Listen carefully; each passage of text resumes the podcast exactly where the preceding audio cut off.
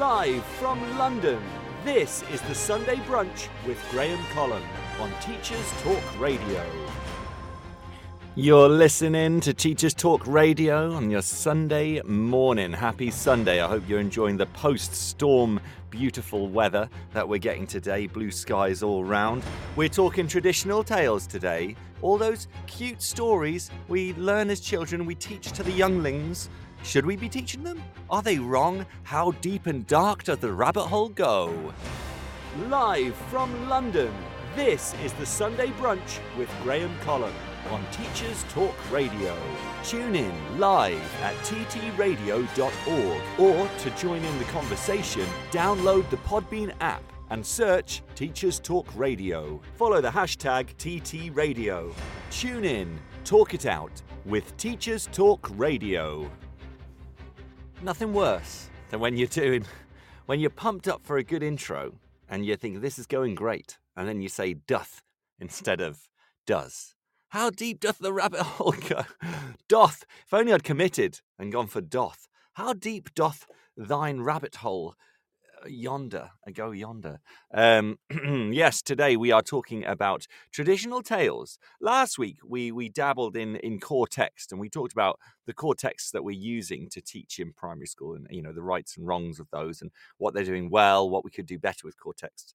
Today we are talking about um, we are talking about traditional tales, which of course are often taught to very young year groups. They're in reception and they're in um, they're in year one and two, but really all through primary and probably still in secondary, even.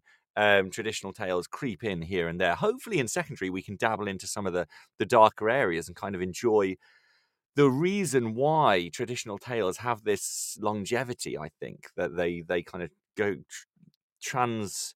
What do they do? They they go beyond you know just childhood stories you know they they, they have a, a depth to them and a, and a, darkness to them sometimes so um, we're going to enjoy looking at the history of some of these tales we're going to question Walt Disney and what he's up to, you know, working with these stories because he's picked some odd, odd stories. If you're an animator and you think, right, I'm gonna, I'm gonna make a bunch of stories for kids to watch, I don't know why you'd start with the Brothers Grimm.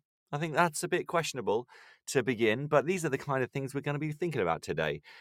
Uh, funnily, a good thing that sums up the the traditional tale problem. Just before I went on the air, my wife was setting off um, with with our little boy, um, and she was she's a re- reception teacher, a year one teacher. She's taught all the all the younger year groups, so she does a lot, a lot of traditional tales.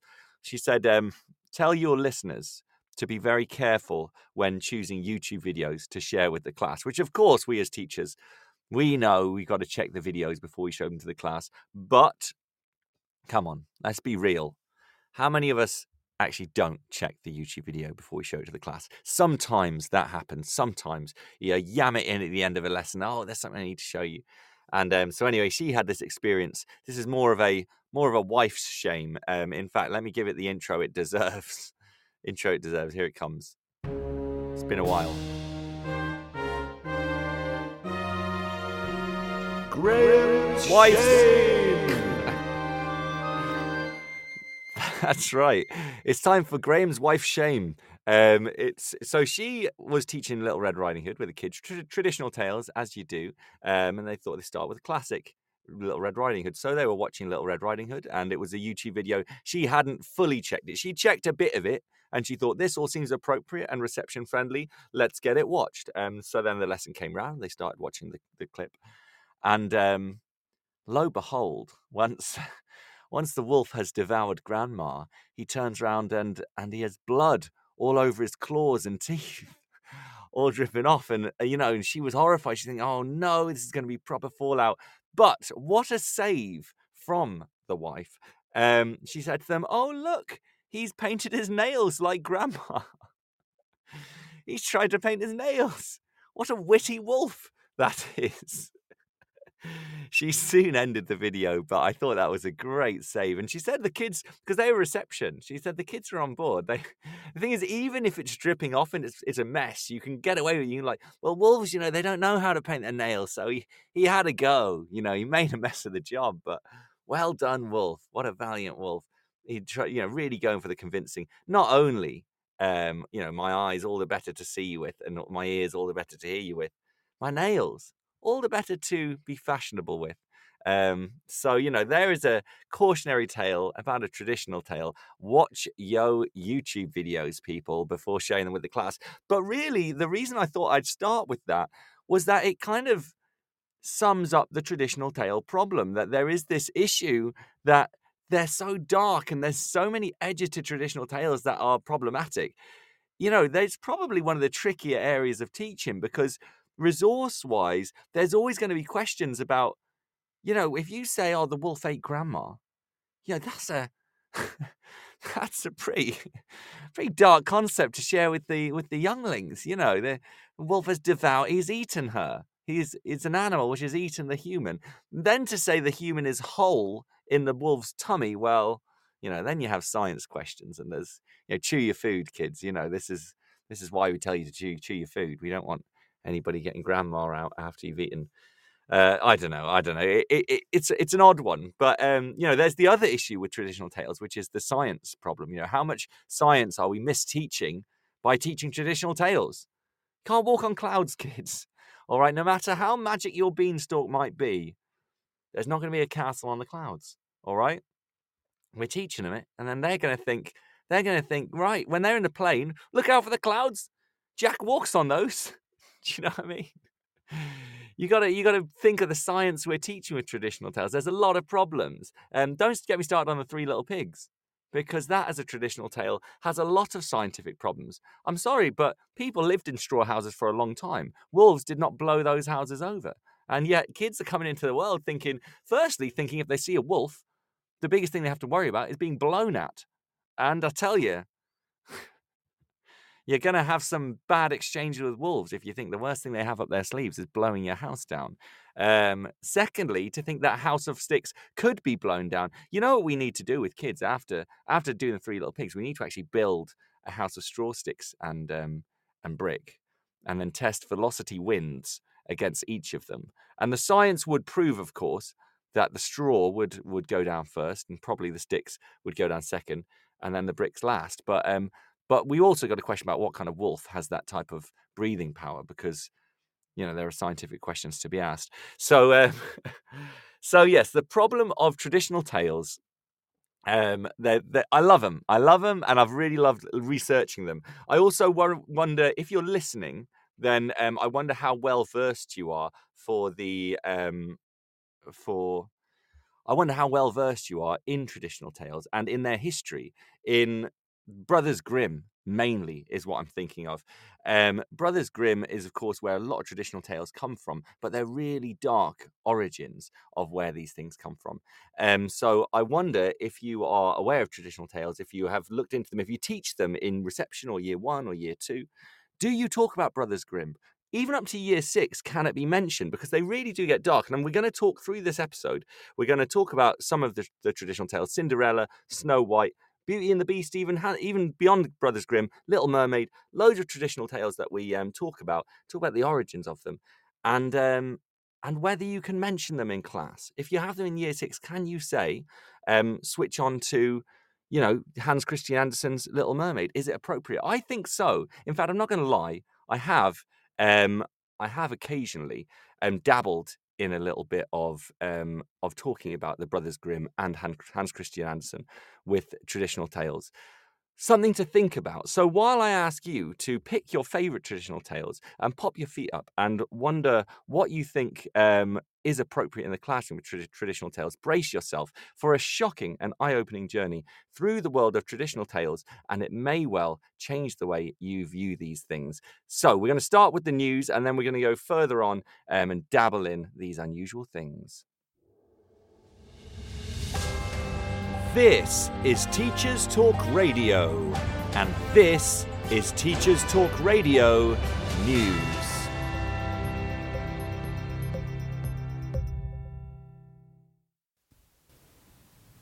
In a press release issued today, the UK government announces new expert attendance advisors are to begin work to reduce pupil absence. The advisors are described as having decades of first hand experience and will work with local authorities and multi academy trusts who've been identified as having the potential to benefit from support. The Department for Education has also identified schools with some of the greatest decreases in absence rates over a five year period prior to the pandemic and invited them to share their approach with other schools in the coming weeks and months. Schools Minister Robin Walker said in the statement the department is channeling all its efforts to provide support and guidance to help schools and trusts to take action to increase attendance. He did, however, also recognise that COVID is still with us and is causing some unavoidable absence, but that this made it even more important to take action to address avoidable absence from school. The press release outlined that the new advisers would draw on their expertise as former head teachers and local authority leaders to support with approaches tailored to schools' individual needs. This could include advice on how data and partnership working could improve, or how local authorities can make sure all parts of their services are focused on breaking down the barriers to attendance. In the northeast of England, the Evening Chronicle reports that automotive giant Nissan has used evidence to a House of Lords Committee on Youth and Employment to highlight what it sees as shortfalls in the national curriculum. The report states that Nissan has hit out at the disastrous education system in the UK, which it says does not equip young people for jobs in manufacturing and engineering. The House of Lords Committee has sent a long list of recommendations to the government to tackle what it calls a blight on our society. This includes a call for the appointment of a Young People's Commissioner to champion the voice of people aged 16 to 24. The committee also highlights the UK youth unemployment rate, which, at 11.7%, is worse than many other comparable countries and added that 70% of job losses during the pandemic were of people under the age of 25. In a statement, the chair of the committee, Lord Shipley, said, Our report is about harnessing the talents of every young person and giving them the skills they need to get a good job and a sustainable career. Finally, with the Christmas break approaching, head teachers are reported in an article in The i to be calling the request to set up COVID 19 testing stations in schools not reasonable. They say government have left schools with too little time to order test kits to be used upon the return of pupils after the Christmas break. The request came in an email from the Department for Education on Friday, with a deadline for ordering tests set for Tuesday next week. Julie McCulloch, Director of Policy at the Teaching Union ASCL, said that whilst testing was important in reducing the risk of transmission of the virus, the responsibility for managing the testing should shift to public health authorities with schools limited to providing space for test centres and communicating with students. This has been your Teachers Talk Radio Weekend News.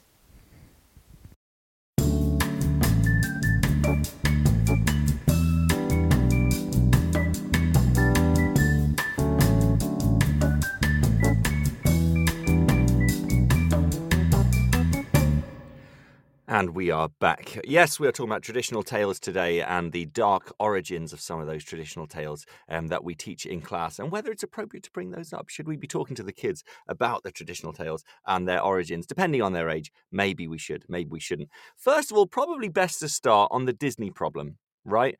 That Disney now has kind of a monopoly on children's views of traditional tales. So if you mention Cinderella to kids, they're instantly visualizing Cinderella via Disney, or if you say Sleeping Beauty, or if you say Snow White, you know, they're imagining a bunch of dwarves marching around singing songs who all have these distinct personalities, um, humor and songs and all of that kind of stuff. But obviously, a lot of that is added through Disney. And when you go back to the original stories, um, they're very, very, very different. Or even if you try and, it's a bit like Marvel with Thor. You know, a lot of children now, if you try and talk about Norse mythology, they're going to have a real job being pulled away from the Thor from Marvel movies and the Loki from Marvel movies and the Odin and Frigga and all of that from Marvel movies. Um, and so we kind of pop culture influences the ideas of some of these stories, and sometimes in a way that that turns them on their head and the kind of the meaning of them and some of the moral lessons and things that were supposed to be woven into the stories get mixed up and lost because obviously Disney and Marvel they're going for common denominator they're trying to make money they're not um, worrying more so about storytelling. So there's a Disney problem that when you mention things you know the the kind of the images that kids i think it's very hard for a kid to visualize a story without automatically sticking on. You know it's like if you read lord of the rings now and you hadn't read it before you're going to imagine the actors being the faces of the people even though sometimes that doesn't match up and the descriptions don't perfectly align it's a bit of an odd problem that we have with with traditional tales um, so yeah, as we go through the origins, we'll think about just how much Disney had has added in. Some of them not so much. For example, Beauty and the Beast is one that is actually pretty well maintained, uh, but then that is quite a dark tale as it is. You can almost tell when you're watching it this has not been Disneyified so much. But brace yourselves because I'm telling you now, um, Snow White, Cinderella, oof, Sleeping Beauty Sleeping Beauty genuinely comes with a trigger warning. I, I, I have to kind of state that before we go into Sleeping Beauty. There's there's major issues with it. It's crazy. Um, and also something I kind of came into while I was thinking about um, the Brothers Grimm and Walt Disney and that whole crossover. Weirdest thing I can think of when it comes to um, traditional tales and being developed and Disney taking a bunch of them. When Disney started making his versions of the story, Walt Disney, when he started, decided to take Snow White, Cinderella, and Sleeping Beauty as three of the best examples um, that were taken by kind of Walt Disney Company um, in in history. When they took those stories, they were just the Brothers Grimm stories. And that's really weird. When we talk about those later on, and I'm going to talk about the origins of them and what the original stories were, you got to imagine at some point they've sat around in a room or or Walt Disney sat down and with his plan and stuff out in front of him, however he makes his stories, and he's thought, right, what am I going to do to change? You know, I'm I'm starting with the story I love clearly because Walt Disney must have loved these tales. He's thinking, right, but instead of having the Queen dancing on hot irons, which spoiler alert is what happens at the end of one of the Brothers Grimm stories, you know, it's weird that he would choose those stories. Like, why not go with? Surely there were kind of normal, low, like happy, joyful stories back then that were perfectly fine. But for some reason, um, that's that's a, a weird kind of bit of history that I find hard to get my head around. Was before Disney versions, there was just the dark versions, and he was like, yeah, let's work with them. let's work with the, let's go with the um the horrifying, you know, uh, nightmarish tales and let's make them kind of fun for the family. It's a real odd thing. And then, ironically, since then, now what you got in in a whole different version, I don't, this is kind of the reverse with Hansel and Gretel, for example. Now you have movies coming out being the dark version. And it's like, and they're promoting themselves on, oh, no one's ever heard of this version. It's the dark version. But Hans and Gretel was always a dark thing originally. Very unusual. I guess it's one of these kind of journeys through history a little bit and trying to give us a bit of perspective and context in how we view history of these things. It's all rather weird and wonderful. Um, so, anyway, maybe we should start our journey into traditional tales and we'll start picking them apart one by one. Your favorite tales from history, the ones you loved growing up, those tunes you sing, the CDs, you know, you got the Disney CDs, all those lovely songs you associate as positive, lovely stories.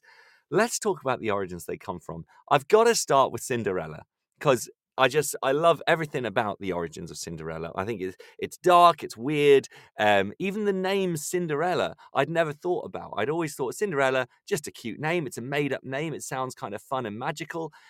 Cinder is actually the original name of the story of Cinderella. Is it's a you know Brothers Grimm are are foreign writers. They don't write in the English language, so they so there's a foreign word which basically means girl of the ashes or girl of ash um, and then the ashes obviously translate to cinders.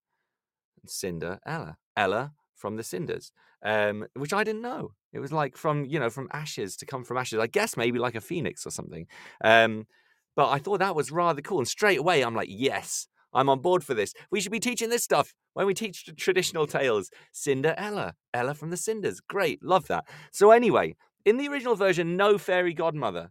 Bippity boppity boop. All right, get rid of it. She's not in there. Um, instead, here's a different version. I don't know why you'd cut this. Um, she prays to a tree. Cinderella prays to the tree by her mother's grave.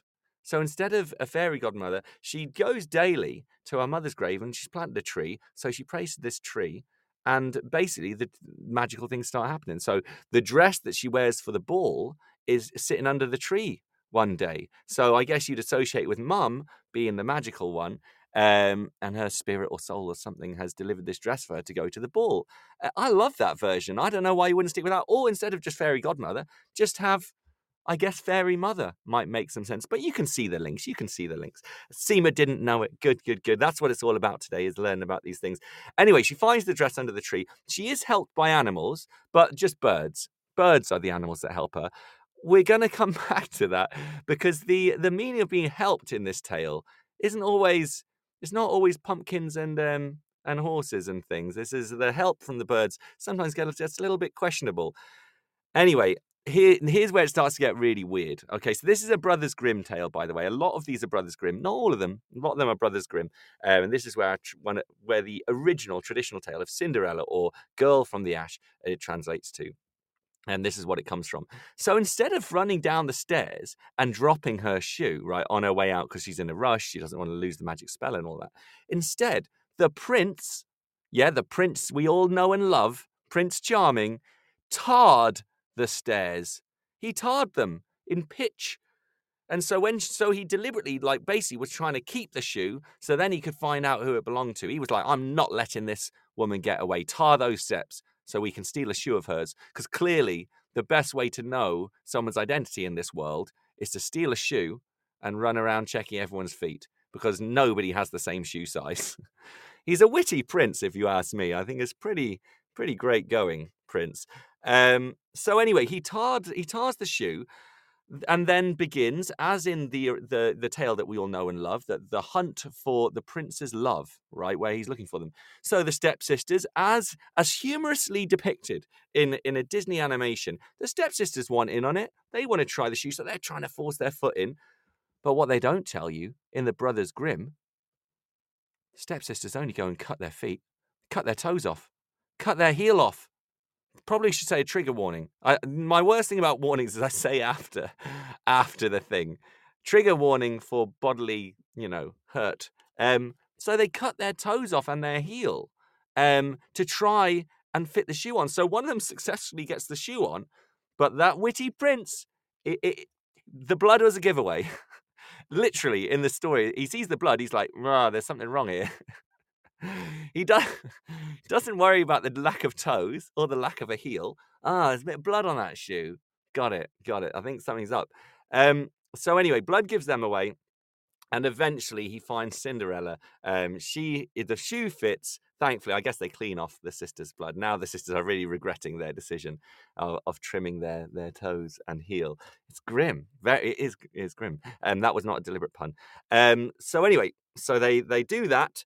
So so then the prince and the and Cinderella get married. Wonderful. Happy ending? Question mark. Stop right there. This is the Brothers Grimm. So famously now, Brothers Grimm, they kind of have this thing of at the end, it all goes to hell, right? Everything goes crazy. And um and this is what happens. So the wedding, the stepsisters are invited to Cinderella and the prince's wedding, right? You would think this is lovely. This is all great. The birds oh, I don't know how to say this in a way that sums up just how awful it is. The birds attend, those helpful birds who've been magically assisting Cinderella, and peck out the sister's eyes. Just going to let that one sit with you for a moment. You know what I need to find? I need to find an audio effect for, for when something magical is actually horrific. Hold on, hold on. Let's find one a little magicy sound. Here we go. The sister's eyes are pecked out by birds. that sound effect is going to come in lots in this episode. Um, yeah, so that is a rather brutal um, thing that happens. And then they live the rest of their life as blind beggars. So there's your moral lesson, I guess. Don't cut your feet um, and you you know to try and steal your sister's other half. And then if you do, don't attend their wedding. I think is the moral lesson. That's Cinderella. That's Cinderella. Okay, so this is what we're setting up for today, guys. We're having a journey through traditional tales, the stories we teach to kids as wholesome family tales to learn our moral lessons from, and we're talking about what's the origins of those. I am one who, in year six, to be honest, in the bookcase in my class in year six, there is a Brothers Grimm book. I didn't put it there, it's there from the school. So I assume it's fine. I say to them, you know, kids, now you're old enough, you might want to dabble in these um, stories. They're kind of crazy, they get mad dark. Um, and so, what do you think? Do you think that that it's kind of okay to promote these stories to younger people? Should we be knocking traditional tales on the head altogether, or should we just be going with the Disney version or something else? Is there a way of teaching it without it being grim and without it being Disney? How do we do kind of true traditional tales? Because I guess the Brothers Grimm were the originals, right? They are the ones who made it up. So eh, we should kind of be doing that, but obviously you wouldn't do that with reception and um, and other ones. Just so you know what we're going through today, here's some of the tales we're going through. Next one up is Little Mermaid. After that, a light touch on Beauty and the Beast because there's not much there. Sleeping Beauty is really problematic, but we're going to talk about it. Um, Snow White, we're going to talk about. There's a bit, little bit on Rapunzel. Red Riding Hood has massive issues. Three Little Pigs, pretty obvious issues there.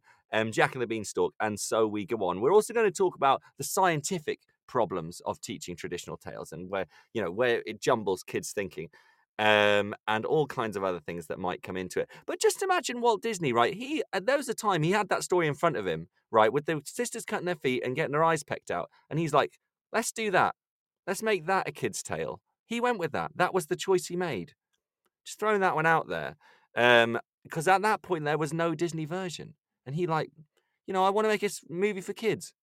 Let's go with the one where the sisters get their eyes pecked out you know what uh, what can i say it's an unusual one okay we're coming up to half the half hour i think it's probably time for an ad break and then when we come back we'll get into little mermaid and we'll continue on this journey through mystery um, it's a pleasure to be here guys i hope you're all doing well this is teachers talk radio and don't forget if you have your own opinions or thoughts to drop in you can drop a comment on the Podbean app, or you can call in live um, and we can talk about traditional tales or your views on traditional tales. Do you like them? Do you hate them?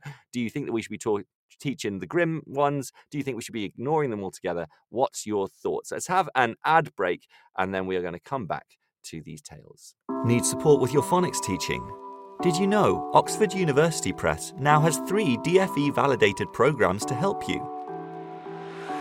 Read Write Inc Phonics, Floppy's Phonics, and the brand new Essential Letters and Sounds. Essential Letters and Sounds will get all your children reading well, quickly, using phonics books you may already have in your classroom. Developed by the Knowledge Schools Trust English Hub, it's affordable, easy to use, and makes teaching phonics with letters and sounds more effective. Whatever your school's phonics needs, Oxford has the solution. To find out more and receive support from your expert local educational consultant, visit oxfordprimary.com forward slash phonics. Could we also, for a moment, um, talk about the importance of punctuating messages? I, I, meant to open the show with this. I got too into my traditional tales. Tom Rogers, who, by the way, is the master of Teachers Talk Radio, he's the director of Teachers Talk Radio. Great guy, regular presence on Edu Twitter, you know, on, on the educators of Twitter, um, sharing his opinions. Just now, he's he, he's tweeted out um, in response to somebody saying, "Oh, you know, I'd love to host Teachers Talk Radio, but I wouldn't know what to talk about." He said, that's why we have guests, although some hosts don't like Graham Collum. Listen to him at 11. Thanks, Tom. Why, why would you say that? of course, I'm hoping he's meant he meant when they said that's why we have guests, although some hosts don't. For example, Graham Collum doesn't have guests, but he he said although some hosts don't like Graham Collum. Stick a comma in there, Tom. Come on. My mental health is suffering. I've already had VVYJUHE be mean this morning, and then I have you saying some hosts don't like me. Lordy Lord, it's taking a battering today. But uh, but I'm glad to be here. It's a pleasure. It's an honour. Love to be on Teacher Talk Radio. And of course, Khalil says punctuation matters. I couldn't agree more. You got it. Seema says my punctuation is poor. TBF um, exclamation mark. It seems good to me so far, Seema. I can't can't find fault with that sentence. I could pull you off on capitals, but come on, that would be that would be really pedantic. Um, yes. So. oh no. Seema, I really hope that comma in your thank you is deliberately misplaced. I trust it is. Of course it is. Of course it is. She's a, she's a very intelligent and awesome person, Seema. Again, regular, regular Teachers Talk Radio support, wonderful um, fellow, amazing person for Teachers Talk Radio. So pleasure to have you in the room as well. Anyway, I said we are moving on to The Little Mermaid, and so we shall. We're talking traditional tales, dropping your opinions as we go. Little Mermaid is not Brothers Grimm. First of all, I must um, clarify that, as lots of uh, lots of traditional tales come from the Brothers Grimm, but this one does not. This one was written by Hans Christian Andersen, of course. He wrote the Little Mermaid, and we imagine the Little Mermaid. We think of Sebastian the crab. We think of the the crashing waves with Ariel on the on the rocks, and the love story, and the joys. And oh, it's all so lovely. Brace yourselves, all right. The magic's about to get get really not lovely in here. Here's what happens, right, in in the original Little Mermaid. Starts with some similarities. So Walt Disney again, he thinks, let's pick this book off the shelf. Another one of my favorites. Um, so the mermaid does see the prince and she falls in love with him. Great, lovely. But the twist is, and the problems come from the fact that he doesn't see her, right? He doesn't see her in the event. She sees him. She thinks he's the best. She wants to be a human. She wants to live where the people are, or whatever the song's supposed to be. Um, so she visits the sea witch and she kind of has her request hey, you know, I'd like to be a human. So the agreement is you can have legs, you can be a human, says the sea witch, as long as I can take your tongue. It's a trade, sure. The uh, the little mermaid considers it for a moment and thinks, yes, sure, I'll I'll give up my tongue for my legs. I can't see what could go wrong here. Um, so she goes with it. There's another twist to it. Um, again, left out of the Disney version, is that every step she has with her human legs feels like she's walking on shards of glass pretty, you know, Walt Disney read this. He thought, yeah, you know what? Let's turn this one into an animation. This seems totally appropriate. Oh, hold on, where's my sound effect? Every step feels like shards of glass. Yes, the magic of fairy tales, kids. Um, so the, and then beyond that, so if that's not bad enough, she's lost her tongue. Every step she has on her legs feels like she's walking on broken glass. And then further to it, the law is she can only stay human if she gets the prince to love her. If she doesn't, guess what happens? She's dead. Okay, that's the law. So this was the trade. I guess this was all on the table to analyze when um, when the mermaid and the sea witch are having this discussion. We're like, right, just to be clear, you're okay with giving up your tongue. You're okay walking on broken glass. And if he doesn't fall in love with you, you're to die. She's like, I'm up for it. Don't worry. I'm very confident that this prince who has not seen me yet is going to fall in love with me. So they they agree on the trade. And at this point, Walt Disney is lining up his animation. He's thinking, this is going to make a great kid show. Um, Zoe is in the comments. Hello, Zoe. Good to have you in the room. Says, this is such a great story to analyze. I agree. Traditional tales are fascinating. And um, I couldn't agree more. And also, it's one of these ones that you know you could teach this across there's so many levels in which you can teach it. Like you can talk to young people about the the more commonly known story now and talk about, oh, you know, fairy tales and magic and all the you know the goods and the bads and all that. But also with older kids, you could talk about you know you could really enjoy finding out the dark origins of um, traditional tales, which is why I thought I'd bring it in for today's show. Uh, anyway, so here we are. So she's going to marry this person. She has to get the prince to fall in love with her, otherwise she's dead. Prince marries someone else. Oh my. Hans Christiansen, what a master of drama. Now, not only does he marry someone else, he hasn't just decided he fancies someone else. He thinks the other person is the one who saved him. He thinks the other person who he's married, the person he's actually married, he thinks that's the one. He thinks that's the mermaid person who saved him, uh, you know, at sea that time. And then the mermaid can't tell him the truth because she's only went and given up her tongue. Oh man, it's great. This is drama 101. So you get your main character to give up their tongue, and then there's a big misunderstanding which he can't clarify because she doesn't have a tongue. Oh, it's it's grim with a double M. Um, so Prince marries marries the wrong person, thinking that that person was the one he saved, and Mermaid can't say the truth because she doesn't have a tongue. So then the Sea Witch comes up with the final option. Well, you know what you could do if you just want to sort all this out and you want to survive just kill him. That's the option. Just kill the man of your dreams. Thanks, Sea Witch. Um, this is all going swimmingly so far. Um, so, to be fair, the mermaid considers it. She thinks, I really don't fancy dying today. Maybe I'll kill the guy. But she can't do it. She can't go through with it. And so, essentially, she throws herself to the sea and becomes sea foam. Um, essentially, suicide. Uh, pretty crazy, right? Pretty crazy. Let's see some some comments. Seema says, um, "The lengths women go to for love and men." It sounds pretty accurate. Wow. Well, I hope not too much. I hope Seema, you haven't gone through this experience um, in in your relationships. I, you know, there's a lot. You still have your tongue. You know, I'm pretty certain. Last time I saw you, you had a tongue. So I feel like things are going better for you these days.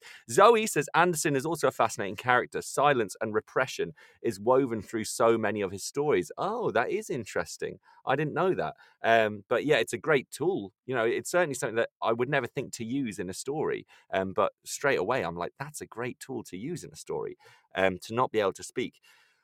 So essentially, the the mermaid then throws herself to the sea foam um, and becomes air, there's a whole other thing that goes through the Hans Christian Andersen version that's not in the Disney version. There's no Sebastian. Just going to break that one to you first of all. No Sebastian in the Hans Christian Andersen version. Sorry. So there's a reason not to pick up the book. Um, not only does she become sea foam, there's this whole thing of having a soul. Humans have souls, and mermaids don't have souls, and so she kind of wants a soul. So after she becomes sea foam, she then is something to do with air for a while, and she has to be part of air for 300 years or so. And then maybe after those 300 years, she might get a soul. And there's your happy ending. Ah. So you know, I love it. I think traditional tales, like I say, there, there's there's place for them all over. I only first uh, have ever mentioned some of the grim origins of of traditional tales to year sixes. I think that's the beginning because I kind of want them to go forward in life, you know, knowing that there's more to these things. Kid stories aren't just kid stories, right? There's more to it, and um, so I like to start them off there towards the end of year six. Drop in a little mention of Snow White or or you know, Cinderella or something like that. Sleeping Beauty, I wouldn't actually go there. Sleeping Beauty is massively, massively problematic. We'll get to that later. Um, let's do a light touch on Beauty and the Beast, and then we'll then we'll move on swiftly.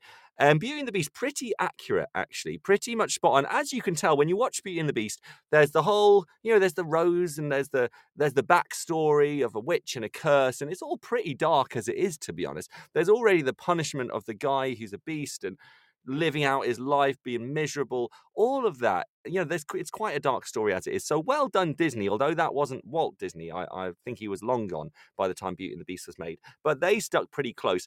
The only thing that's different, the little twist um, from the original story, is that the Belle has two sisters, which is a classic trope that we come back to, obviously, from other tales.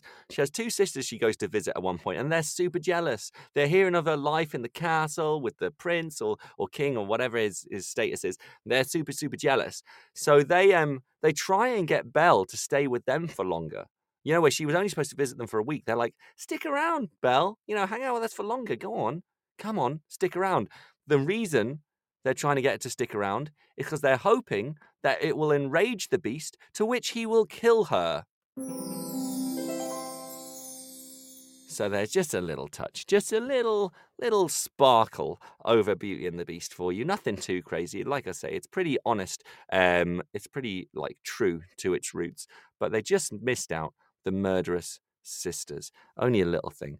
Um, traditional tales. If you have your favorite traditional tales that you would like us to look into and analyze, drop it in the comments. There's all kinds of ones. You could come from a Disney point of view, and we could just talk about Disney origins. Lion King as Hamlet, for example. I didn't realize Lion King until this weekend when I was researching.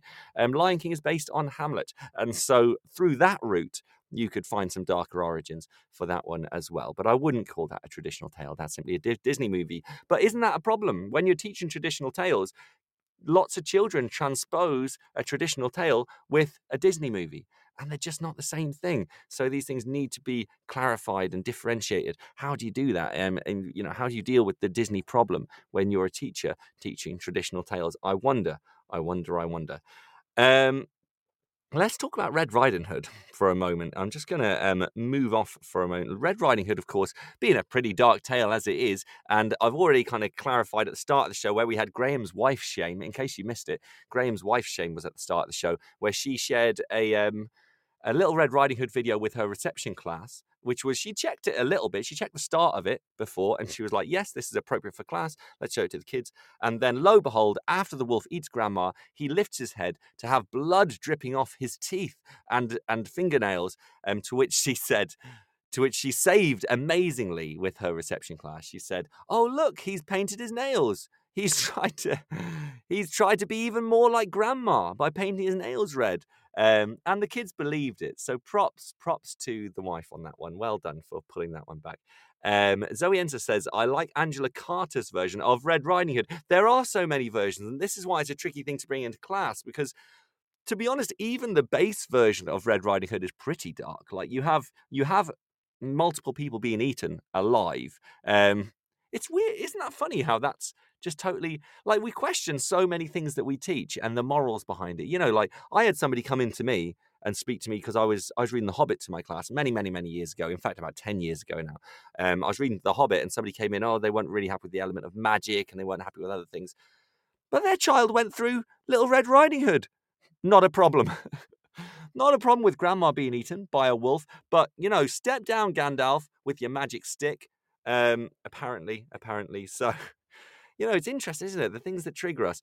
But yeah, Little Red Riding Hood, of course, there's, there's a lot of issues with that in general. Firstly, we have enough time telling children to chew their food, and then we have a wolf eating Grandma whole and eating Red Riding Red Riding Hood whole um, and being and you know so I, I, assume that's why kids don't chew their food because they think i'm just being like the wolf the wolf clearly had many successful snacks um, so yeah, that, that's what I think was happening there. Zoe, you mentioned Angela Carter's version. I would love for you to enlighten me. I can't say I know lots about Angela Carter's version of that. Um, I know that generally Red Riding Hood there's there's all the brutality of the huntsman and killing and all kinds of stuff that goes into there. But I, I, always throughout the show, it is Teacher Talk Radio, so you can feel free to drop in what you know and your own versions of some of the stories that we talk about. Um, but Little Red Riding Hood, of course, young child on her own in the woods, goes round to grandma's house.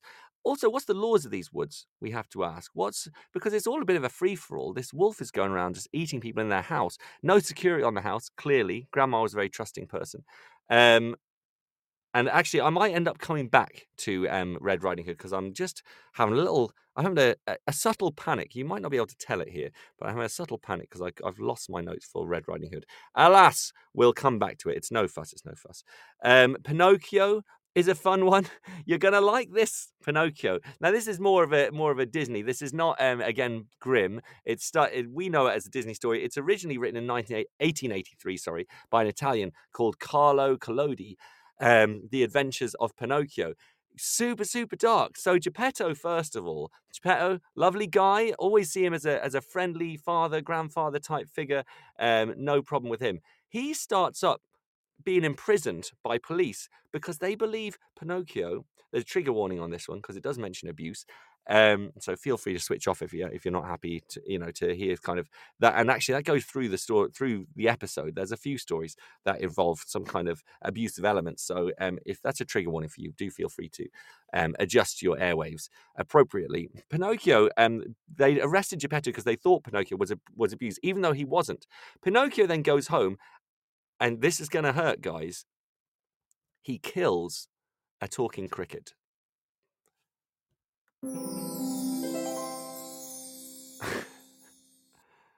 yep. Jiminy. Jiminy Cricket, he did, he met a, an ugly end in the original tale. Um, the cricket was warning Pinocchio of the dangers of hedonistic pleasures and obedience. Um, and so Pinocchio killed him. Pinocchio killed Jiminy Cricket. He's not called Jiminy in the original, but um, but he's a cricket and he talks. That's good enough for me. Um, I just find it amazing that Walt Disney would see that and go, "Let's use that cricket. Let's make him a jolly friend who's going to help him through his travels." You, oh, we have a call coming in. Let's have a little look. Hopefully, this might enlighten us further um, onto some secret history of some of these traditional tales. Do we have the person in the room? I've I've initiated contact, but I don't see them in the room with me. Hello, hello, person who's tried to call. Can you hear me? No, gone. Okay. So anyway, Pinocchio killed Jiminy Cricket. Maybe that was just a call of it was a call of rage. I won't have Jiminy Cricket be killed by Pinocchio. I'm sorry, look, that's the original. Geppetto's released from prison, thank God, um, and he insists Pinocchio goes to school. So Pinocchio's a bit of a rebel. Not only is he killing crickets, but he was okay with Geppetto getting arrested um, under false allegations. um, to do with him. Pinocchio sells sells his school books for a ticket to the theatre. So okay, he's he's a proper rebel, Pinocchio. I guess he's supposed to be a bit mischievous, mischievous in the Disney version, so they they go in for that a bit. I just find it funny. Walter's like, yeah, let's run with this. Anyway, um, he encounters a fox and a cat who steal his money, and the fox and cat unsuccessfully try to hang Pinocchio. Could you imagine? You imagine that in the Di- you know weirdly I almost could imagine it in the Disney version because there's this there's always a bit of a dark background to the Disney versions of things. You always think there's something worse going on here. And I could see the the Disney star Pinocchio kind of fighting the noose being put around his head. Anyway, um yeah, so it goes on. After he saves Geppetto from a terrible dogfish, which is of course like the whale, and then Pinocchio becomes a real boy, which is which is the happy ending that we all know and love. Um, they keep in some of the odd ending parts after that for Pinocchio, but that is what it is. Um, that's that's Pinocchio again, a bit of a weird and wonderful twist, just just much much darker. Anyway, there we go. Um, some weird and wonderful stuff going on there. There's lots of ones that aren't grim tales that are just a bit unusual. Um, the Three Little Pigs is one I always find very unusual. Uh, there, there's a lot of problems that I think kids kids will get from that. Firstly, the wolf is back again. I always find that this wolf idea that kids are just going to think that wolves in general are, are a big problem in life, and firstly that they blow people's houses down. I've never known um, wolves to have this issue about blowing houses down. They they want the pig essentially, um, but blowing a house down, blowing a house of straw, you know, houses of straw actually can be pretty strong. Houses of sticks, people made houses of, of wood and sticks for a long time. They still do. So you know, I think we're misteaching some of the physics of house making. But of course, bricks being being being fine are you know it makes sense. Can we talk about the ending of the Three Little Pigs a little bit? You all know what happens at the end, don't you? The the wolf can't um, blow down the brick house. So what does he do? He hops up. He thinks, "I'll I'll go through the chimney. I'll leave the windows." Leave the windows. Don't worry about those. Maybe they didn't have windows, um, but usually on the books there's windows, and he thinks I'll leave those. I'll pop up. I'll go down the chimney. Um, which, to be fair, pretty good, pretty good decision. If they didn't didn't know he was doing it, the pigs then pop a boiling vat of water under the um, chimney, to which the wolf descends uh, and is boiled alive.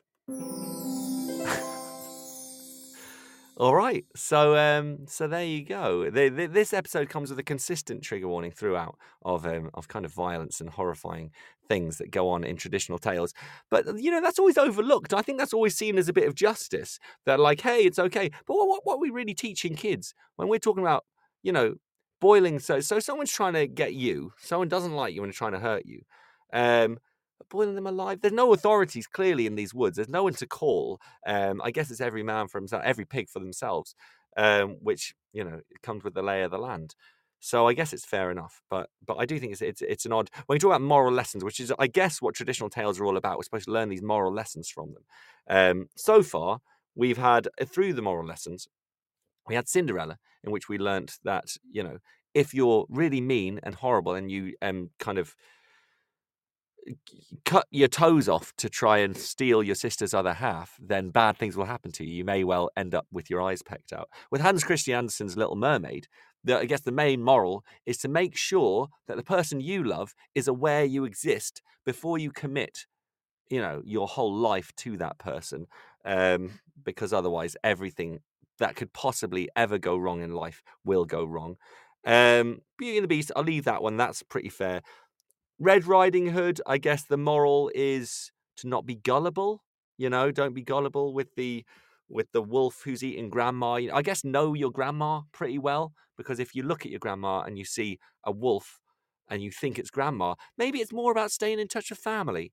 You know, you should be able to identify your grandma even from a distance, even from the door. Um, Three Little Pigs. Moral is if someone tries to get you, you can get them.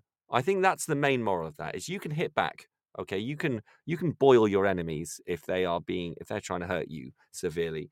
Um, so you know the law of the woods essentially. You have the law of the streets, the law of the woods, eh, totally lawless. Um, so there you go. There's some further further moral lessons. Right, next one we're going to get into is one of my favorites. It's Snow White. If you know about Snow White and the orig- origins of Snow White, feel free to chip in. Feel free to call in and let me know what you think about it. Snow White and the Seven Dwarfs is the Disney version, but the Brothers Grimm version is generally just called Snow White, or you know, it's written in a foreign language. It's um, oh, I forget the language, the word, the words that it is, but I used to know the name of it. Alas, Snow White, um, original version, very, very different to Disney. I'm going to say brace yourselves. I'm going to play news and ads, and then we're going to come back. We're going to have our final run at traditional tales and uh, and talk on those a little bit more. So let's have the news to break it up just for a moment.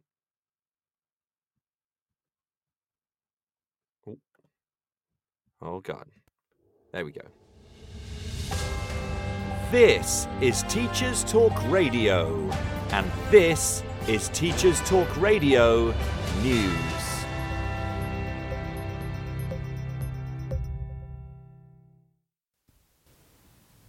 In a press release issued today, the UK government announces new expert attendance advisors are to begin work to reduce pupil absence.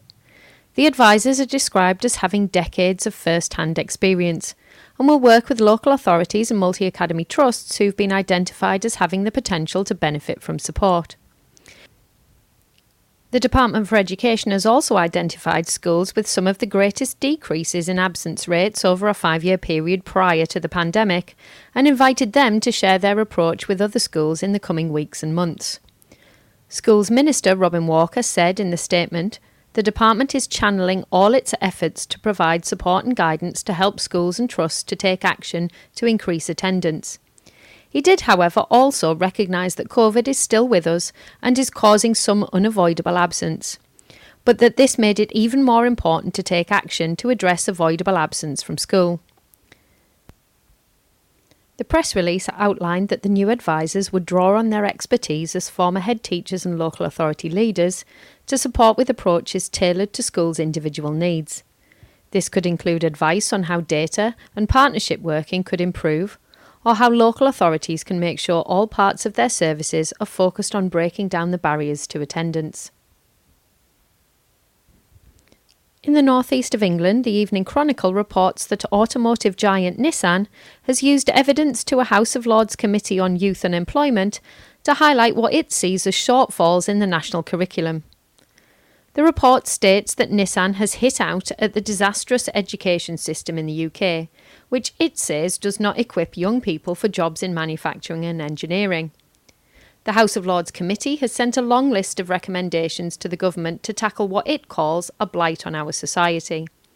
This includes a call for the appointment of a Young People's Commissioner to champion the voice of people aged 16 to 24. The committee also highlights the UK youth unemployment rate, which, at 11.7%, is worse than many other comparable countries, and added that 70% of job losses during the pandemic were of people under the age of 25. In a statement, the chair of the committee, Lord Shipley, said, Our report is about harnessing the talents of every young person and giving them the skills they need to get a good job and a sustainable career. Finally, with the Christmas break approaching, head teachers are reported in an article in the i to be calling the request to set up COVID 19 testing stations in schools not reasonable. They say government have left schools with too little time to order test kits to be used upon the return of pupils after the Christmas break. The request came in an email from the Department for Education on Friday, with a deadline for ordering tests set for Tuesday next week. Julie McCulloch, Director of Policy at the Teaching Union ASCL, said that whilst testing was important in reducing the risk of transmission of the virus, the responsibility for managing the testing should shift to public health authorities with schools limited to providing space for test centres and communicating with students. This has been your Teachers Talk Radio Weekend News. Need support with your phonics teaching? Did you know Oxford University Press now has three DFE validated programs to help you? Read Write Inc Phonics, Floppy's Phonics, and the brand new Essential Letters and Sounds. Essential Letters and Sounds will get all your children reading well, quickly, using phonics books you may already have in your classroom. Developed by the Knowledge Schools Trust English Hub, it's affordable, easy to use, and makes teaching phonics with letters and sounds more effective. Whatever your school's phonics needs, Oxford has the solution. To find out more and receive support from your expert local educational consultant, visit oxfordprimary.com forward slash phonics.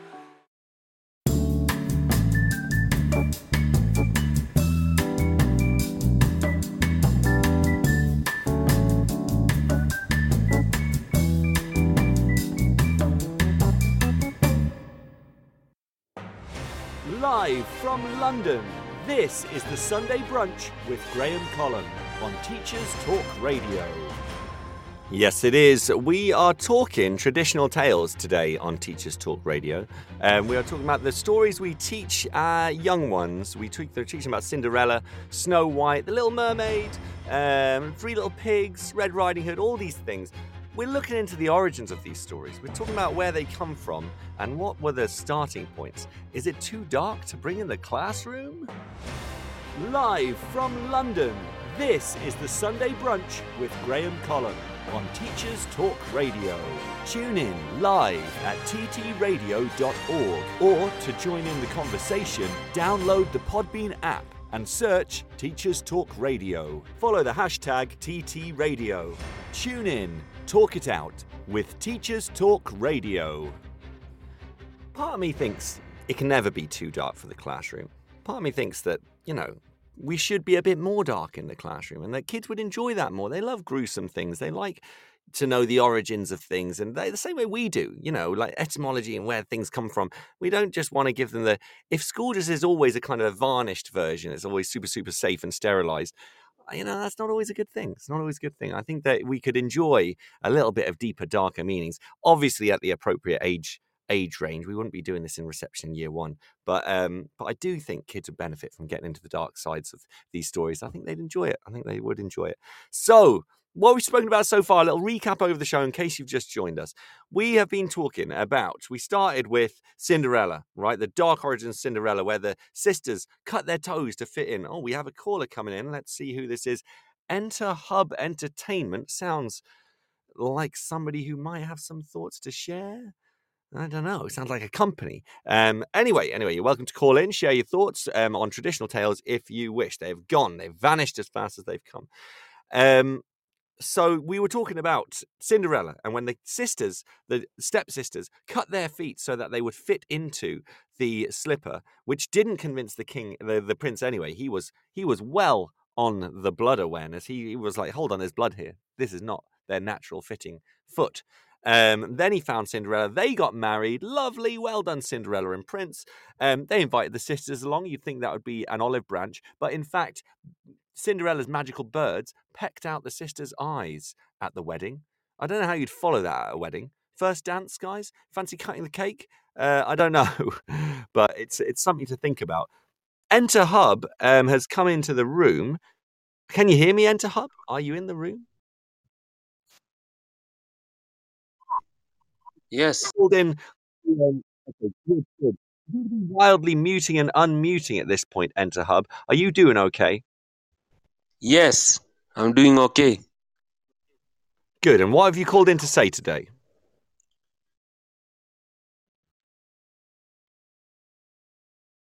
Okay. Sorry, I don't know if you're. network Hold on, issues on. here. Oh, I see. Network issues. All right. Well, I would love to hear your thoughts on traditional tales if you have them to share. I'll give you another chance to chip in. And if it's not working, we'll have to say bye to you. But let me know. What do you think about these tr- traditional tales? What's your thoughts? Oh, it's not good, not a good Sunday afternoon for Enter Hub. Um, Enter Hub, I'm sorry to say, I'm going to drop you. I'm going to have to drop you from here. Um, sorry, sorry to see you have some duff network connections. Would it be nice to hear some different thoughts on these traditional tales. But alas, if you manage to sort out your connection problems, call us back, and I'd love to hear more from you. We are just coming up to the hour of 12, which means we have another half hour with me here talking tr- traditional tales on the Sunday brunch on Teachers Talk Radio. And then following me, there will be the wonderful Khalil Rouse, who starts from 1 p.m. today. Wonderful, wonderful fellow host, long time Teachers Talk Radio host. Um, always, always a lot of fun, um, a lot of real talk with Khalil um, and to start off your Sunday afternoon. So anyway, we've been talking about all these traditional tales and how the dark, horrible origins are. We're dropping in magical sound effects whenever there's a grim twist away from the stories we know and love. And the next one we're talking about is Snow White and the Seven Dwarves. you may be aware they've done some dark versions of Snow White. There's some movies and things where they've tried to they've tried to keep it a little bit more faithful to the originals. I still don't think they quite keep it as awful as it as it is in the original. So the the in the Disney version, the version that is most commonly known, Snow White's godmother, oh, his stepmother, is the evil one. In the original, it's actually just her mother. It's just her mum who hates her because she's beautiful. So that's a little bit of a little bit of a dark and magical um, start to the story. And she does call the huntsman, as is as is the way in the normal story. She Says to the huntman, huntsman, but rather than um, bringing her her you know Snow White or killing Snow White or being the request, it's a little bit more specific. She wants specifically the huntsman to bring back Snow White's lungs and liver. Um, so that's her. She, you know, she wants to eat them for dinner that night, just as you do. That's you know, why not? I guess. Um, but the, the huntsman, as is the truth in the original, well, not in the original. What I'm saying, oh, that's a bit embarrassing. As is in the Disney version, um, he can't. He doesn't do it. So instead, he kills a boar and brings the boar's lung and liver, which is resourceful. Tricks the queen into eating those, embarrassing for her. Um, you know, you thought you were eating your daughter's lungs and liver, but it's just a boar's. So jokes on you. Um, and so then the queen goes on to try and kill Snow White two more unsuccessful times. Then, lastly, we get to the apple, which is in the original. She eats the apple, but it's a funny kind of science in the original story in that a part of the apple gets lodged in Snow White's throat.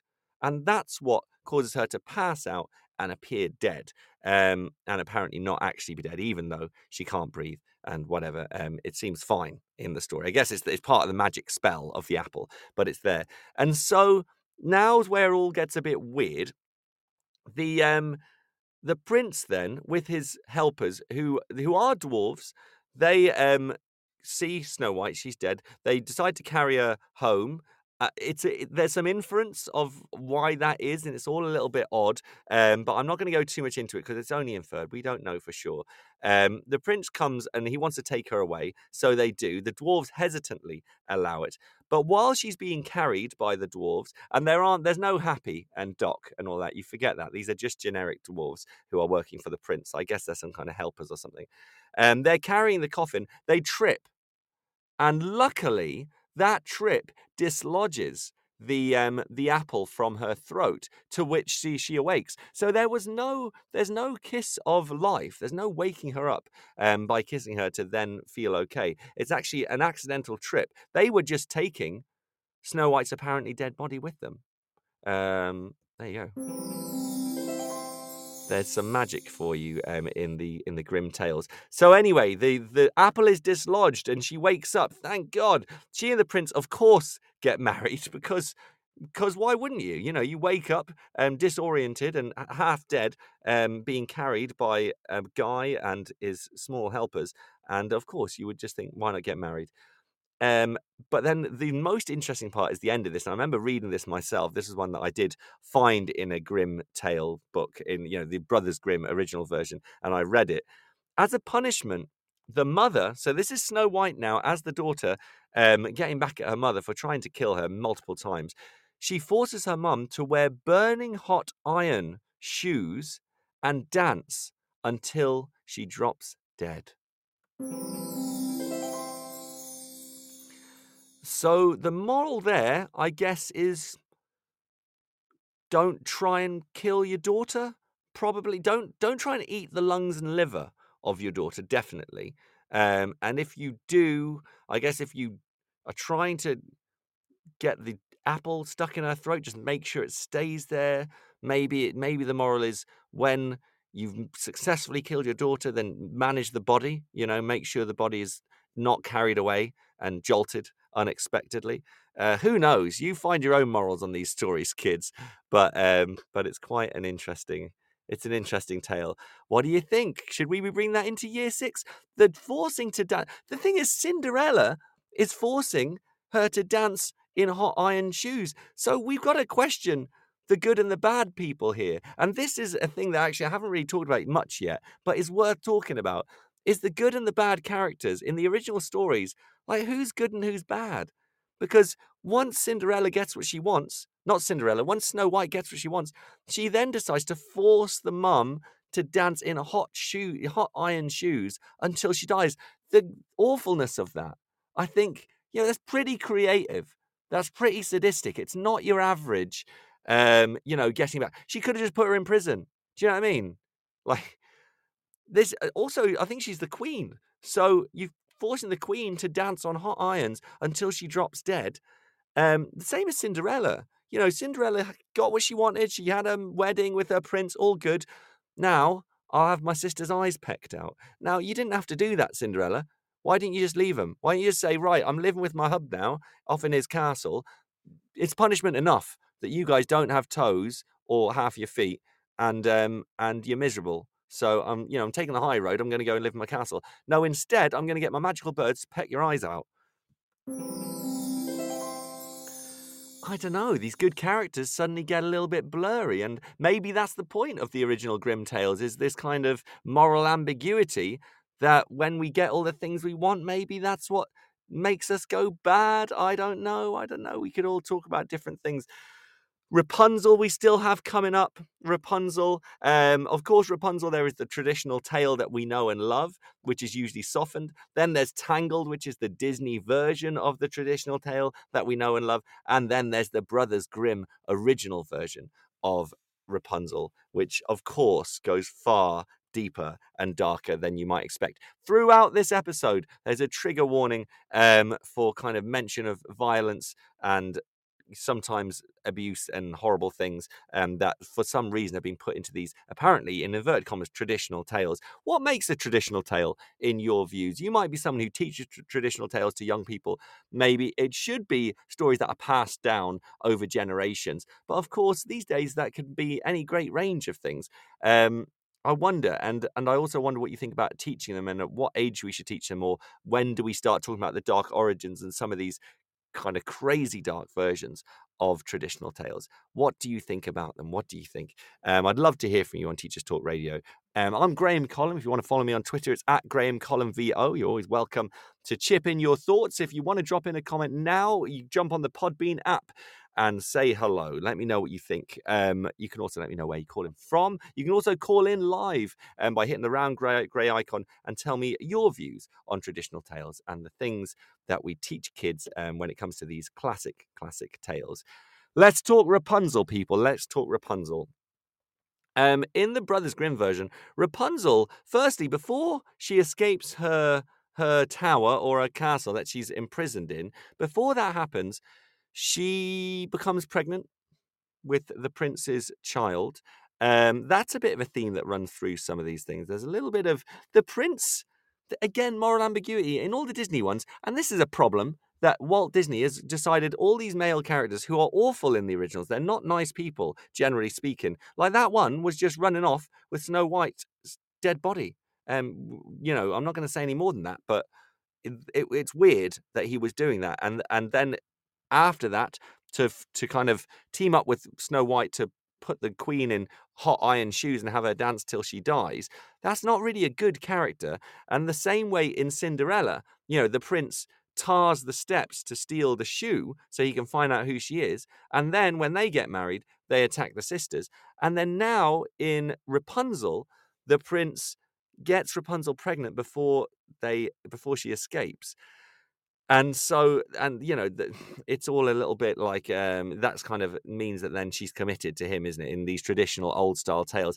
I don't know why we're having these come into school. Maybe these are things we should just drop them and go like look into them kids they're fun or teach when they're older. I always think they're more fun when they're older. Um so anyway so the evil sorceress figures that out that she's pregnant. She cuts off Rapunzel's hair and throws her out into the wilderness. When the prince shows up to see her, the sorceress dangles Rapunzel's cut off hair to lure him. So he goes up, climbing up the hair, thinking, I'm going to see Rapunzel, but then realizes it's not her. So the prince bails, he runs, and he jumps out of the window in despair and falls into thorns. And he is blinded by the thorns. So he wanders around, blinded by thorns, um, all the while, Rapunzel gives birth to twins. Um, he is eventually guided back to Rapunzel when he hears her voice. Luckily for him, Rapunzel's tears have a magic quality and restore his sight. Um, and so he, you know, from from that, the prince um, is is able to see again, and they essentially live happily ever after. Then, so there's a happy ending for you. You know, who's to say they don't have happy endings? Um, you know, the the pregnant Rapunzel had her twins, and they lived happily ever after. His thorn blindness went away. Good times. Enter Hub is black back in the room now. Enter Hub. It says you're muted again. So I'm thinking your network's rubbish. How are you doing? Can you hear me? Yeah, I'm doing good. Just chilling here in Kenya. Where are you calling from? Kenya. Kenya. Wow, long way away. I think you're my first ever call from Kenya. Um, lovely to hear Yeah. from you. What's your thoughts on what we're talking about? What's your thoughts on traditional tales? I think traditional tales maintain the tradition of a certain community or a culture. Do you think it's it's a good thing to keep passing them down? Do you think we should? uh, Did it surprise you some of these origins? No, this is because they they give us what happened there before, the tradition. Okay. And what have you called Yeah. in to say today, Enter Hub? What have you called in to say today? I just want to say that these traditional tales are very enjoyable, and people should uh, maintain them. Okay, all right, cool. I like that. I like that point of view. Um, have, did you know about the original versions, the versions we've been talking about today? Had you heard about the dark origins of Snow White and Cinderella? Did you know about those? Yes, I knew about them. I love Okay, traditional cool. tales. Oh, nice, nice. What's your favorite? That of Snow White. Snow White with the old burning, with the hot iron shoes for the Queen, dropping dead at the end. Yeah. Do you? And what do you think of the morals of it? Is Snow White a good character or a bad character or somewhere in between? And what about the prince? Uh, Snow White is a good character, and the prince I think is in the middle. Even though, even though she she has her mum dancing on hot irons till she dies, good character. You sure? Uh, you know, I think she's a good character to me. Okay, all right, all right. I like it. It's nice to talk about it. It's nice to talk about it. Anything else you want to drop in before we move on? No, I Okay, well, just thanks want so to much. wish you all of you. I just want to wish you all, all of you the best. And in Kenya, it is very raining. Raining. Oh, really? Oh, well, we had a bit of a storm yesterday, but it's all kind of parted now, and it, we have a beautiful weather today. Yeah, that's good. So have a nice Cool. day. In Kenya, You morning. too. Have a great one. All right. Yep. Thanks so much. Thank you. Ah, lovely, lovely to have a, a friendly call there.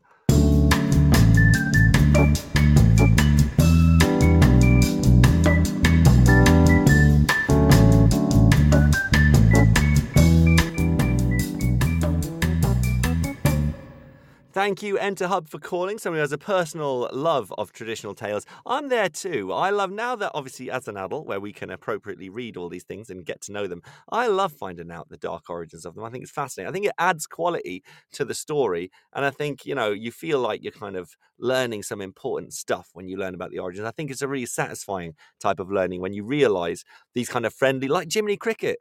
Jiminy Cricket, Pinocchio killed Jiminy Cricket. That's amazing. That's such good knowledge to kind of learn and take forward. So I'm, I agree. I'm a big fan. I'm a big fan. I'd love to have it come up in year six and really get into the Grimm Tales. Um, maybe some schools do. Do you teach Grimm Tales in your school? Um, let me know if you do. I'd love to hear about it and how successful it's been or problems you've had. Maybe parents have issues with it. Maybe people are quite protective over the Disney properties. You know, how dare we say Pinocchio kills Jiminy?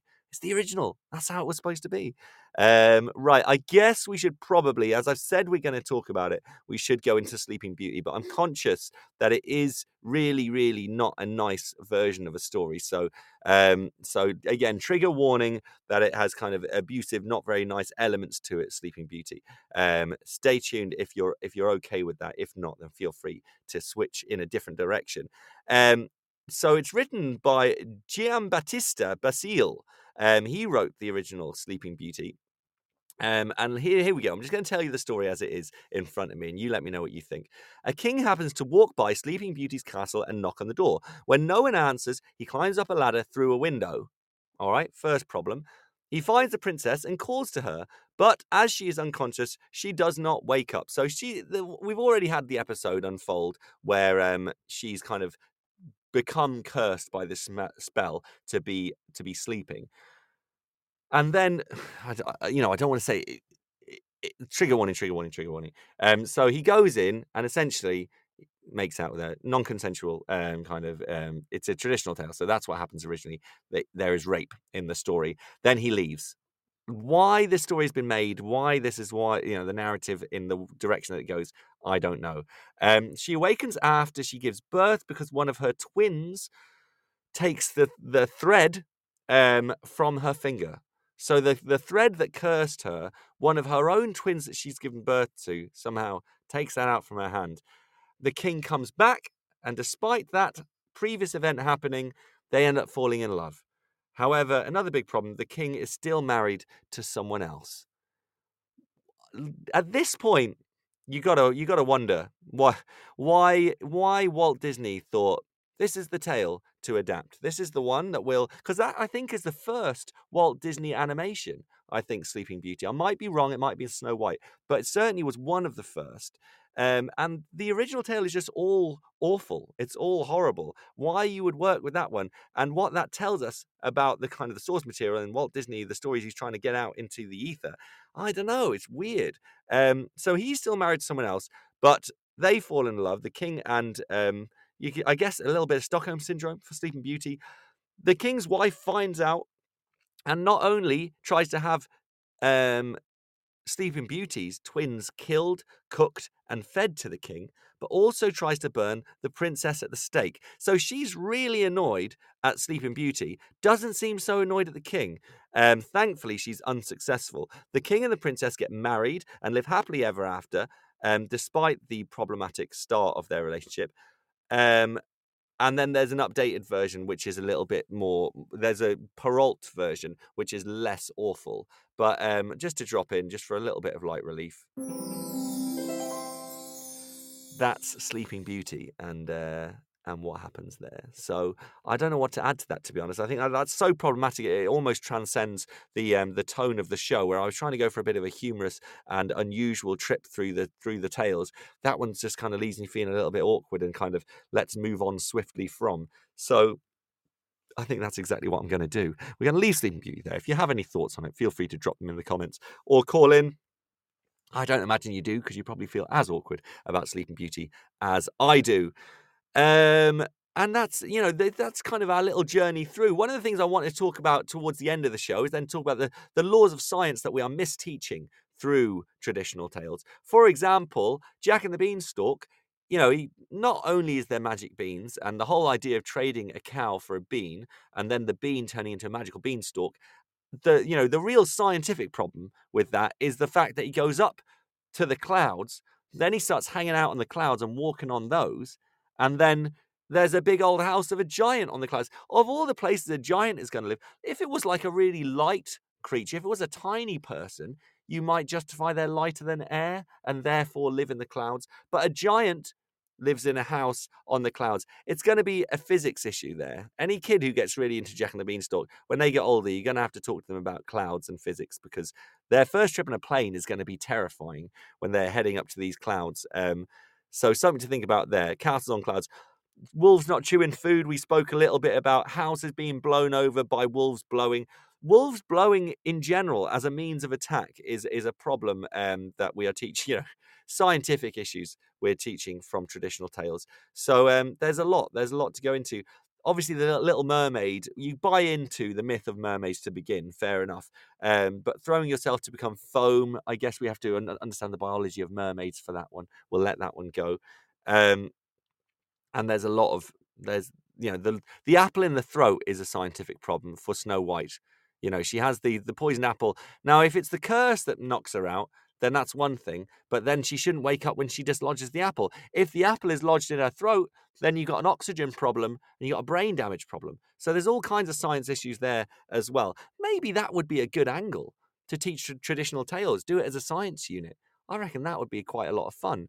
Um, depending on what science you need to teach, you could pick like one or two traditional tales that, that dabbled in that area and then use them um, perhaps about oxygen. You know, if you're talking about oxygen, feeding the, the lungs and oxygenating blood and getting your body going, then you could talk about the bit of apple being stuck in the throat, no oxygen, the problem Snow White's going to have. Hopefully, she was only knocked out for under four minutes because then she'll be all right. But then, if she was only knocked out for under four minutes, you got to wonder why the prince was so quick to get her. Was he just waiting for her to get knocked out so then he could run off with her with his dwarves? Lots of questions, lots of questions to ask.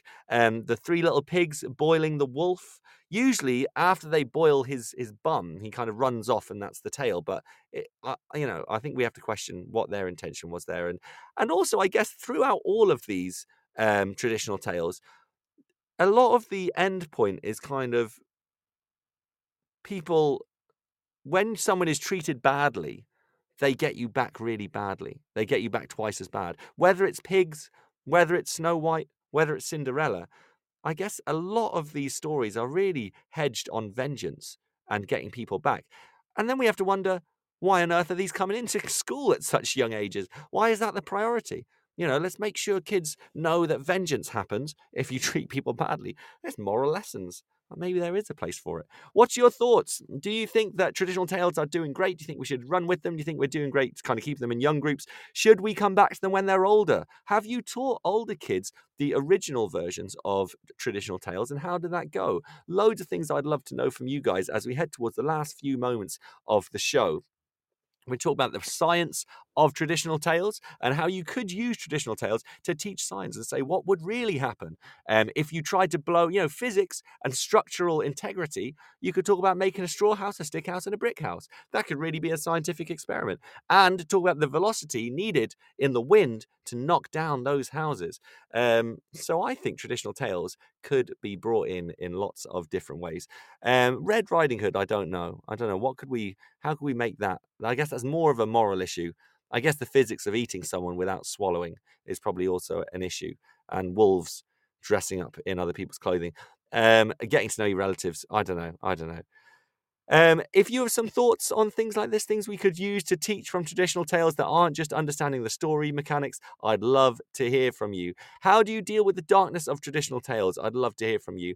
And the Disney problem. Do you have kids? I tell you what, I had a. This is not about traditional tales, but I had a similar issue. So where kids transpose their understanding of traditional tales, they kind of it gets mixed up with Disney.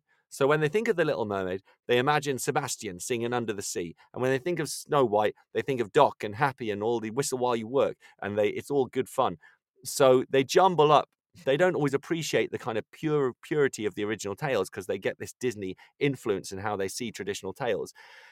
I had a kid the other day. We were we're designing. This is kind of Tales from Six C, which is my class, a Year Six class our D&T unit at the moment is to design a snack based on a festival, right? So it might be like for Diwali, for Christmas, for Easter, for Halloween, you might develop some kind of snack, biscuit, bread, scone kind of thing.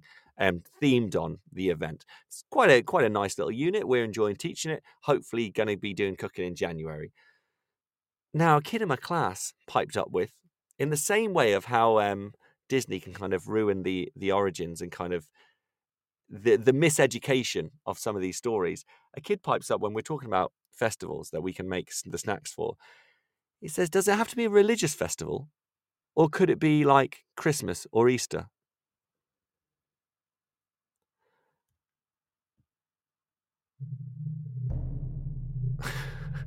I um I was I was trying to get a horror sound effect there, and now it's just gone really weird. I'll stop that one. No, stop. All right, let's go with this. Does it have to be a religious festival? Or could it be Christmas or Easter? Oh, in a year six class, I said, to, I said to him, I got some bad news for you on that one. I think we need to have a conversation about Christmas and where it comes from.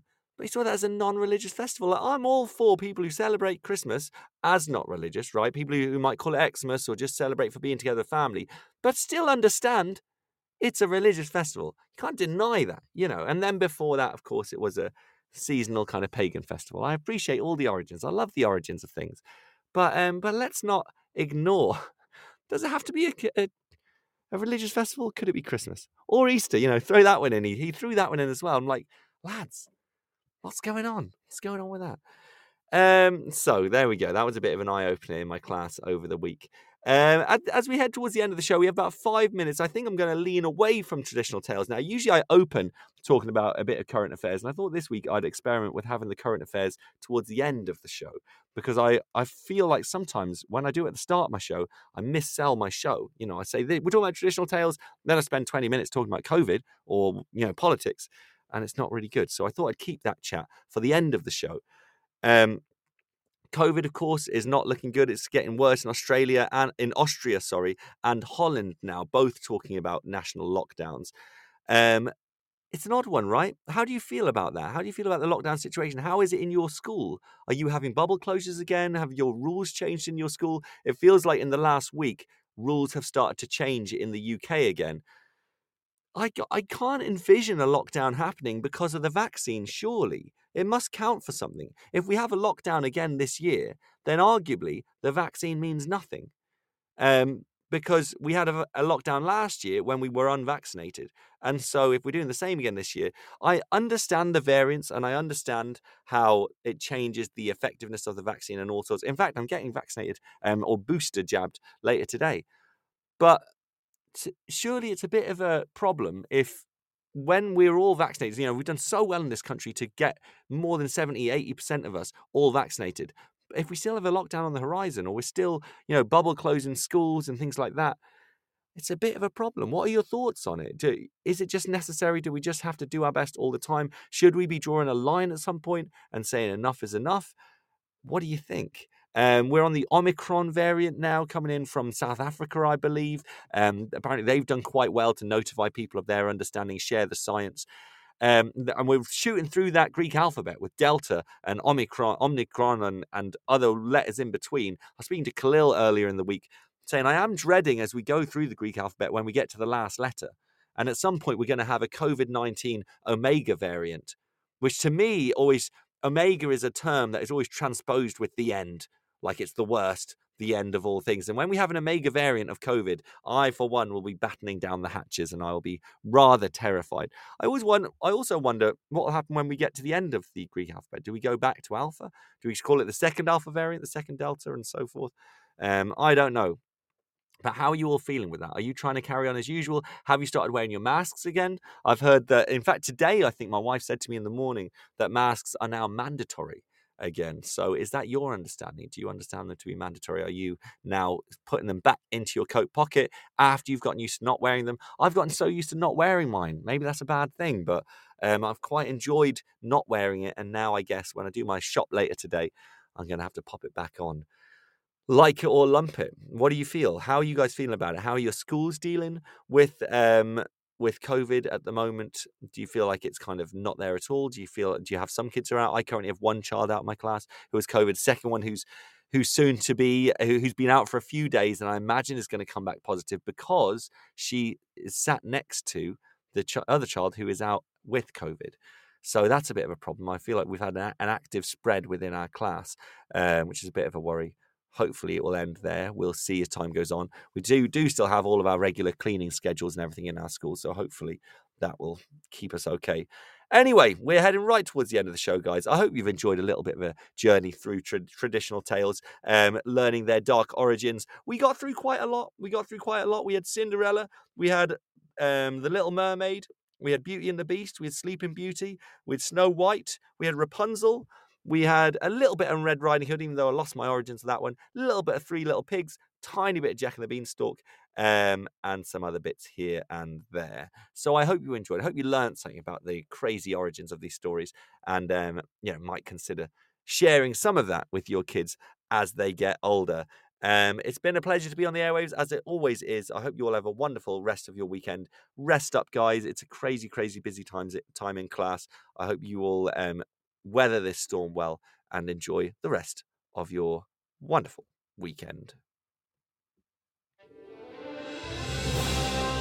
You've been listening to Teachers Talk Radio. Tune in live and listen back at ttradio.org. We look forward to hearing from you next time on Teachers Talk Radio.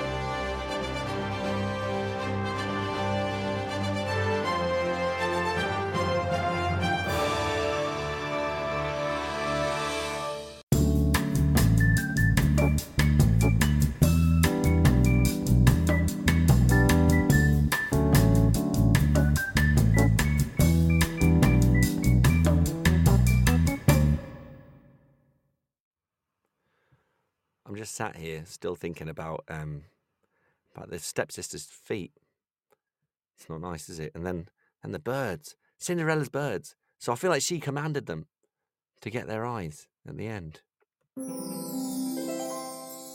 Yeesh.